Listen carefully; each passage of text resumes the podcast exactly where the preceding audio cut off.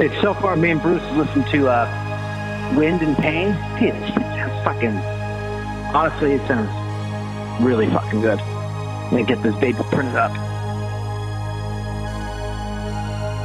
Listen to uh, Red Eyes now. From Super High Quality Records, this is the Super High Quality Live Drugs Podcast with the War on Drugs.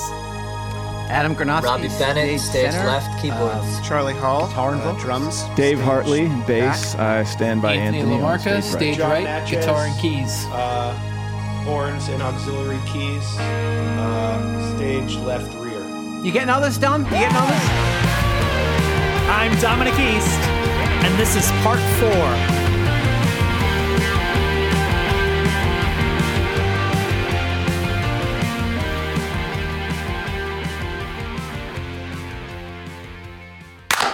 Sick delay. That's pretty synced up. Where are you now, Craig? I'm home. You are you inside? He's on a treadmill. Yeah. Are you on a treadmill? No. you know, I was going to have one of my busiest years. I was supposed to go to Mexico City or, or do a tour of Mexico with MGMT on the March 15th. Basically, that got called on about March 12th. And I was well into ad- advancing like a Kurt Vile, uh, Cate Le Bon tour. And uh, I basically just spent two days just canceling hotel bookings and flights and and then War on Drugs were starting what we were talking about doing pre-production in August, Adam. Yeah, like September for October tour. Yeah. US run we were going to start in the US, that went away and then it was like we still had the European run following that and that you know was like okay, we'll start there. And then it became apparent that that would have to move. And so yeah, like everything just kept getting pushed back and now i think it's to the point where we just don't have any idea I knew it was going to last a long time. I mean, I didn't know we'd be here six months later with still no end in sight.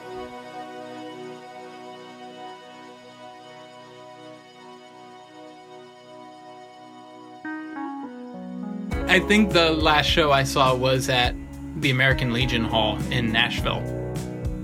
In East Nashville, there's like a pretty well known honky tonk night. That was the last live music I saw. I realized it was at the end of February. It was an amazing show. Uh, Moses Sumney, for his new album, was doing these sort of like weird installation underplays at a place called the Bootleg Theater here. Awesome. Like the band sounded killer. It's one of the reasons I moved to LA that there's just lots of great music around all the time. And I definitely was feeling that that night like, oh man, it's awesome to be here. Couldn't imagine that like six months later I'd be like, I have no idea when I'm gonna see live music again. Yeah, I saw that. I saw that band Y Oak um, at uh, the Mothlight. I met up with our mutual friend Julian. We both had like hand sanitizer, which seems like such a futile thing to take to a concert now. like, but we really thought we were like armed against this thing, and it's like all we talked about. We kind of knew shit was going to be grinding to a halt real soon. Um, yeah, and now that now the Mothlight is closed, it's just the venue is gone. You know, topography of the music scene, you know, is is changed. I went to go see Graham Nash and uh, kind of like knew that that was going to be it. Like while I was there, they like canceled the rest of the tour. So it was like while we were there, the three of them were having their own moment of like sort of saying goodbye and like not knowing when this thing was going to like start back up again. Yeah, this was probably like March, I don't know, like 12th or something. I can't remember. I remember calling Dave, be like, Dave, I know. I was like, don't do go. I go? Dave was like, no. I was like, uh, I think the last musical thing I experienced was uh, a Silver Ages rehearsal at Charlie's house. And I remember that Eliza, one of one of the Silver Agers, she uh, sings with Grace Potter, and I remember her. She had a tour that she was gonna leave for like that Friday, and she was just like, I don't know, is this gonna happen? Are we gonna go? And I don't think she ever went. I think she got on the plane, right? I can't remember how that went down. Like, I think she like got to California and like turned around. It's hard enough touring, like how it upends your your life in certain ways to just like not knowing like am I gonna leave this week or am I ever going to leave again?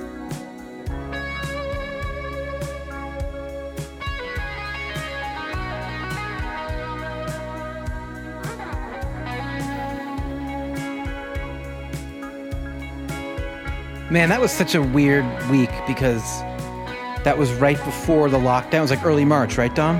Yeah, March 10th, 11th. And like Dom was in town in LA and I've been working on the record. I wasn't like wearing a mask or anything, but I was like super cautious. You know, I was like washing my hands all the time. Something was happening, but no one knew nearly as much as we know now. And uh, and then Dom was with refused at the show. I got I wanted to go to the show, but I also didn't. I was like, I don't want to go to the show. I don't want the paranoia of thinking that I'm gonna get sick.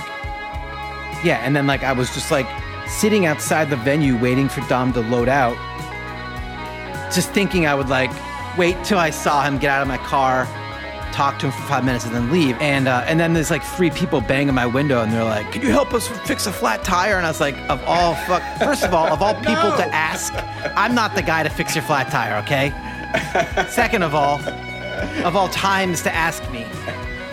And you know, and they were giving me the fist bump and like, you know, I just I'm total meltdown. And then I went in like an internal meltdown. And then I went in to see Dom, and like, and then Brandy showed up with her brother, and they gave high fives, and I gave Dom a hug, and then the next morning I woke up and I was like I was like so upset that I was so s- scared to see my friend. It was like such a it was the first time of this whole thing that I felt like so trapped.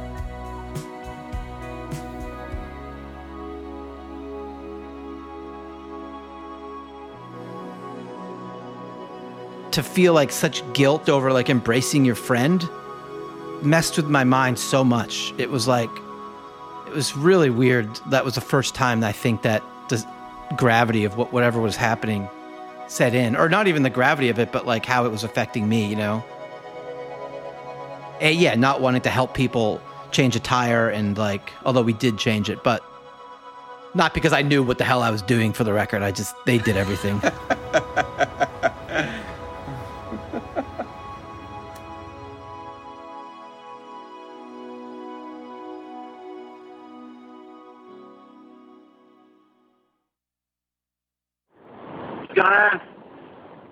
I to a um, blue bottle and they had a um, bottle of Purell. Hey, much appreciated. You know what I mean? I will take a squirt. What I wanted to do was take the whole fucking bottle. So that's on my short list of things to do later in the day. Sneak in, steal it. High quality, not even knockoff, real Purell. But I don't talk to you, have a great flight. Okay, bye. when I was at the studio with Sean, I had this bottle of hand sanitizer. I ran out, and then you couldn't get any. And so I used all of it, and then I filled it with rubbing alcohol and was just using rubbing alcohol in my hands for like two weeks. Like, gave my hands like a low degree burn. Remember how red those were? Yeah, that was really bad. I showed you, not even not thinking it was like maybe that bad. And you're like, holy shit, that's bad. I was like, oh, I guess it might be. I thought it was just dry. But yeah, that's how far down the sanitizer hole I was.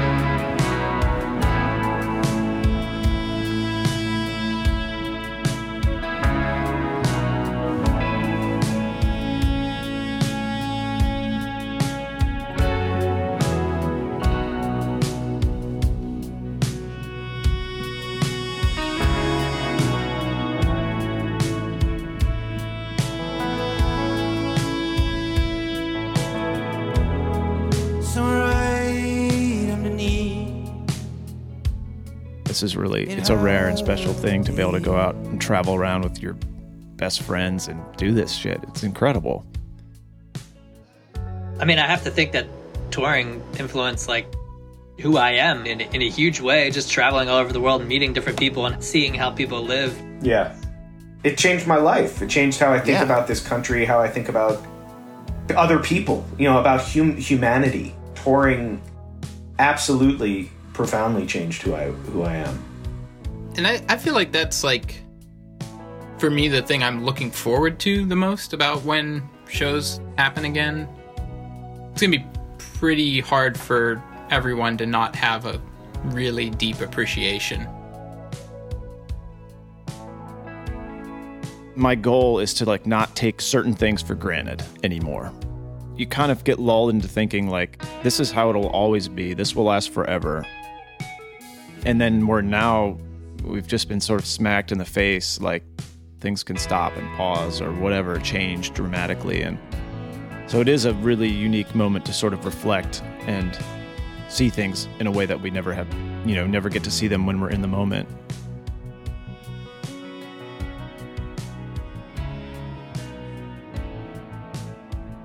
Having a room full of people unified for the period of that show. You know, like this is a room full of people that probably don't agree on, on everything, but for those two hours, they're all in the same boat. It's a pretty, pretty powerful thing.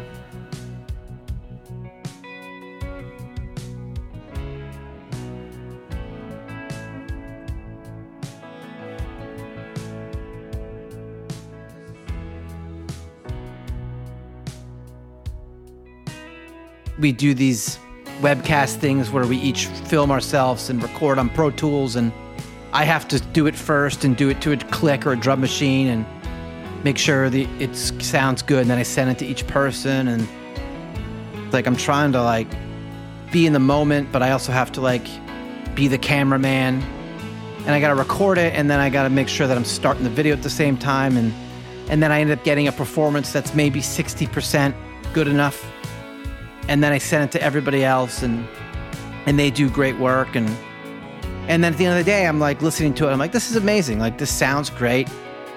It just makes me depressed because it's like my band and my best friends, and like it's not real. Playing music in a room with people is an irreplicable experience. Any sort of way of approximating it sort of shows how unapproximatable it is. If you were able to replicate it online, we would have already, and it would have been infinitely more profitable. Yeah. Right. Right. and right. easier. but it doesn't work. these live stream concerts i think it's good that people are doing them they're doing a lot of them for good causes and it's really fun it's fun to check in with your favorite bands but w- when you tune in and you're like ah you know i want to see some music to take my mind off this fucking crazy world we're in right now and you tune into like a live stream and everybody's separated in these boxes and if anything it just sort of reminds you what's happening and, and how it's not a substitute and it's just sort of a simulation but I mean, you know, they're great. I'm not I'm not poo-pooing them, and we'll we do them. We'll do more of them, and they're it's fun. But it's not. It's in no way. It's soy cheese. You know what I'm saying? Making music by oneself is a fundamentally and profoundly different thing than making music in a room with other people. The idea of performing music is, is not something that happens in, in solitude. You know, it's like Dylan. It's like the song is truly alive when it's being performed. You know, it's like the, the recording, you never really cared too much about the recordings because the real moment, the real song was happening on a stage with musicians in front of people. That's when like the real music was happening.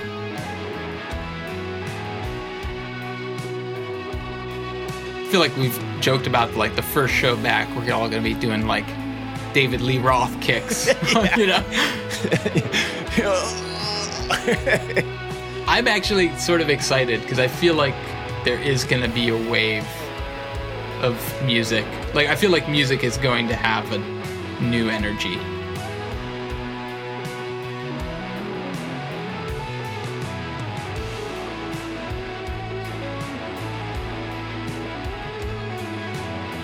I do hold out hope. Or I'm interested to see if like there's a renewed appreciation of like the alchemy of truly live music.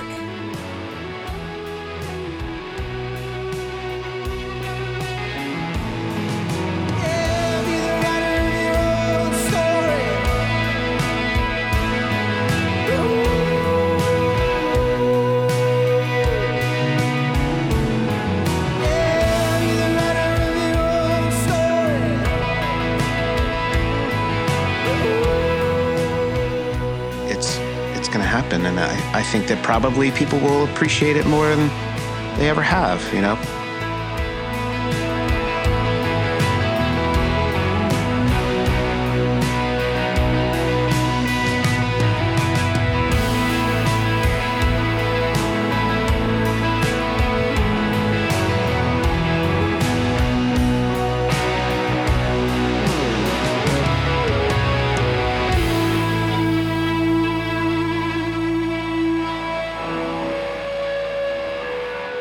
There's not a lot of documents of our live shit actually out there.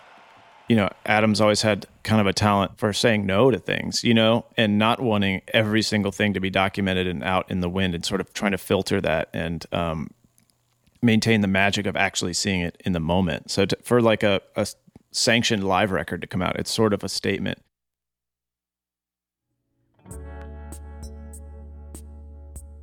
So you, I guess you went to uh, upstate New York to mix the stuff with Jon Low, our old friend from Philly, in August, right? Yeah, you had set that up, and then you called and said, "I'm not sure if you'd want to do this, but would you Right. want to go to New York?" Yeah, because I knew we had everything recorded. Every single show, for the most part, that we played for two years was multi-tracked. At the time, in August of 2019, it was just a way of like trying to stay busy and have projects, even though we just had a kid. Obviously, I was being kept busy with the baby, but you guys were sending me roughs every day, and I was listening in my car, and I just didn't have a real plan for any of it. What I assumed is that we'd finish the, the new record by May, we'd go on tour in September, and then we'd start multi tracking all those shows. And then, you know, flash forward a year to like a break in that touring cycle, I'd put together more recordings and then we'd release some sort in between, you know, the fifth and the sixth record, we'd release some sort of like epic, you know, live thing.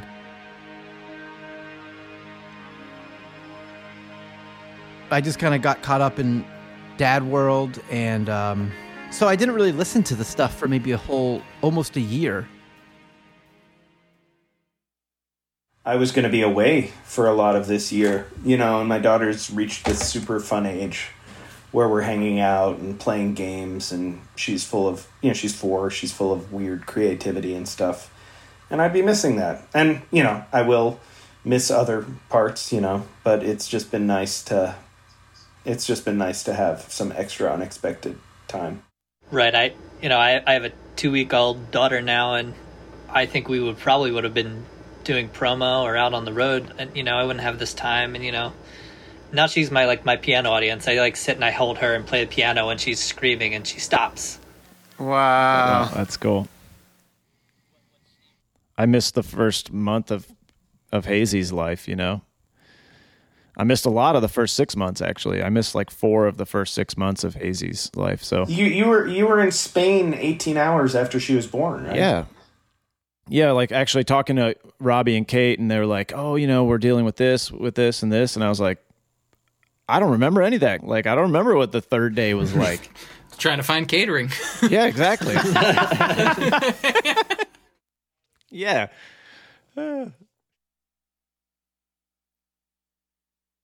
I think sometime in March, once the lockdown happened, it just felt like something changed.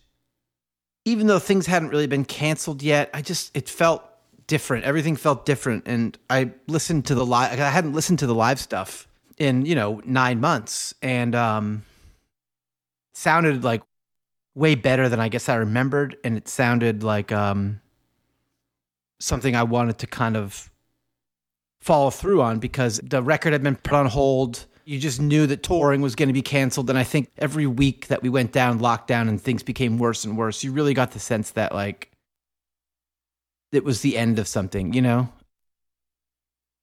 I felt like now was the time if we were going to do something to put something together, like not wait for one more tour. It just felt like we had done all this great work. They sounded really good it wouldn't take that much to kind of get them over the finish line, and it just felt like the right time to um, commit to an idea. And remember when I called our manager, she was excited, but she was definitely like, "Are you, you know, are you sure you want to like go, th- you know, go all the way. And I was like, yeah, this is great. It's the t- right time to do it, you know? I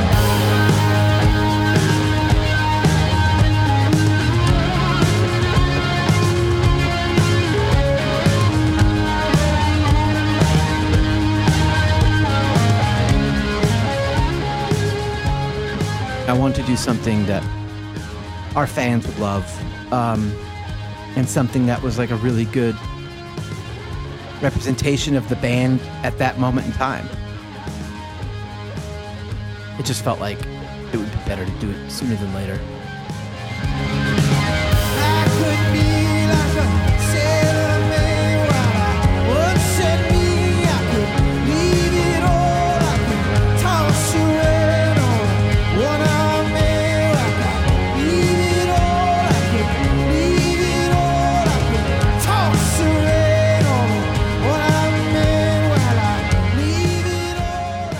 Think everyone has in their back of their mind like a list of like 15 shows that they remember being great. You know, you're just like, oh, that show was really good.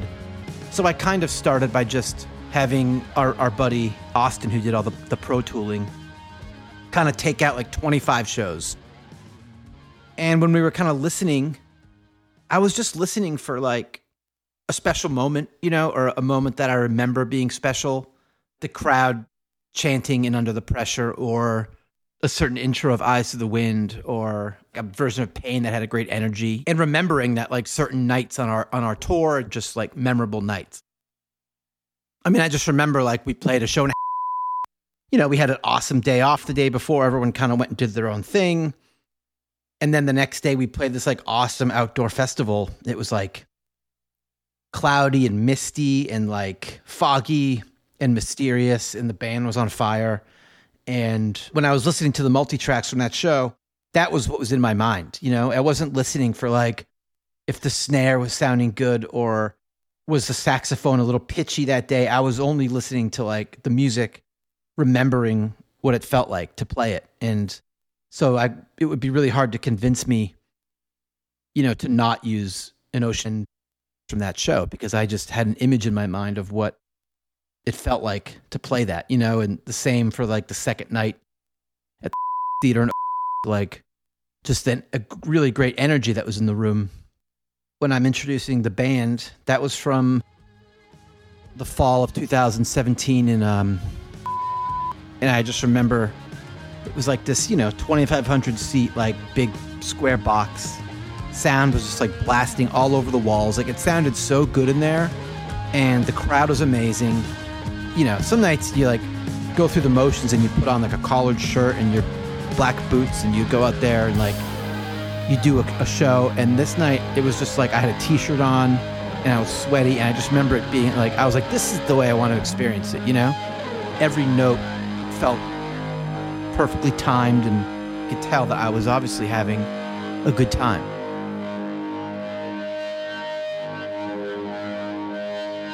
I see the wind and you know it's like and that's kind of where we started was like just starting with these these these shows and seeing what we could what we could uh what we could get out of them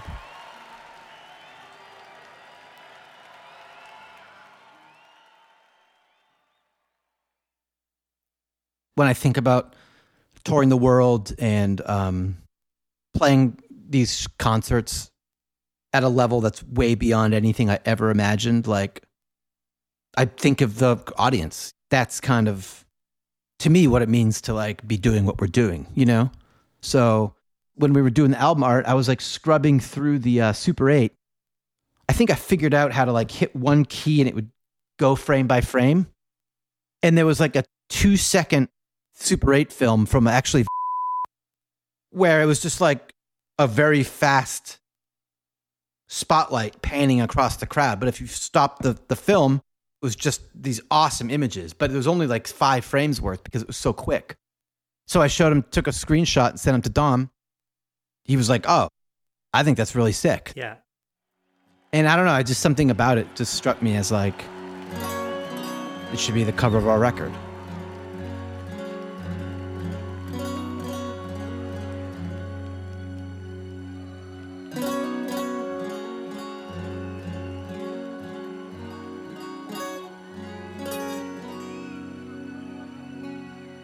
Like what are you gonna do? War on Drugs live, live drugs. It just feels like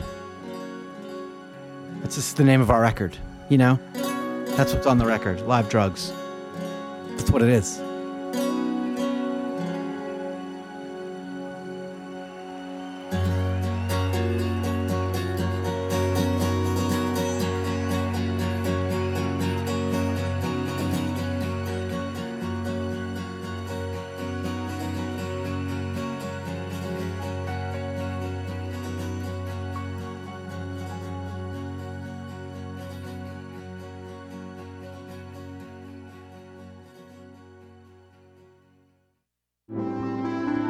The Super High Quality Podcast was put together by me, Dominic East, with help and support from Adam. Audio mix by Andrew Guerin. Thanks to the guys in the band, as well as our amazing crew. Craig McQuiston. Bob Straker. Lawrence Eves. Matthew Walsh. Ben Silverstein. And thanks also to Caroline Klein and everyone at Fort William Artist Management. The album Live Drugs is out now on Super High Quality Records.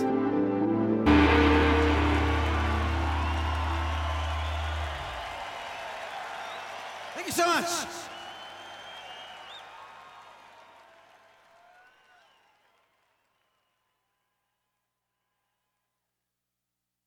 I mean, let's get to the elephant in the room here.